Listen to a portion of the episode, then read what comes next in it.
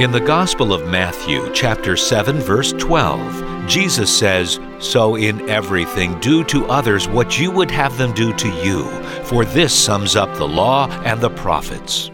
On April 18, 1688, in Germantown, Pennsylvania, Jesus' words in Matthew's Gospel became the underlying principle for the first written protest against slavery in the English colonies. The Germantown settlers were disturbed that so many Philadelphia colonists owned slaves. For them, slavery was contrary to the teachings of the Bible.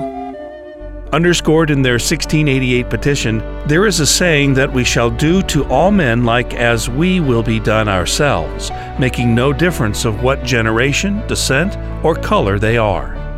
Engage with the Bible in its influence on the social consciousness of people over the centuries. Brought to you by Museum of the Bible.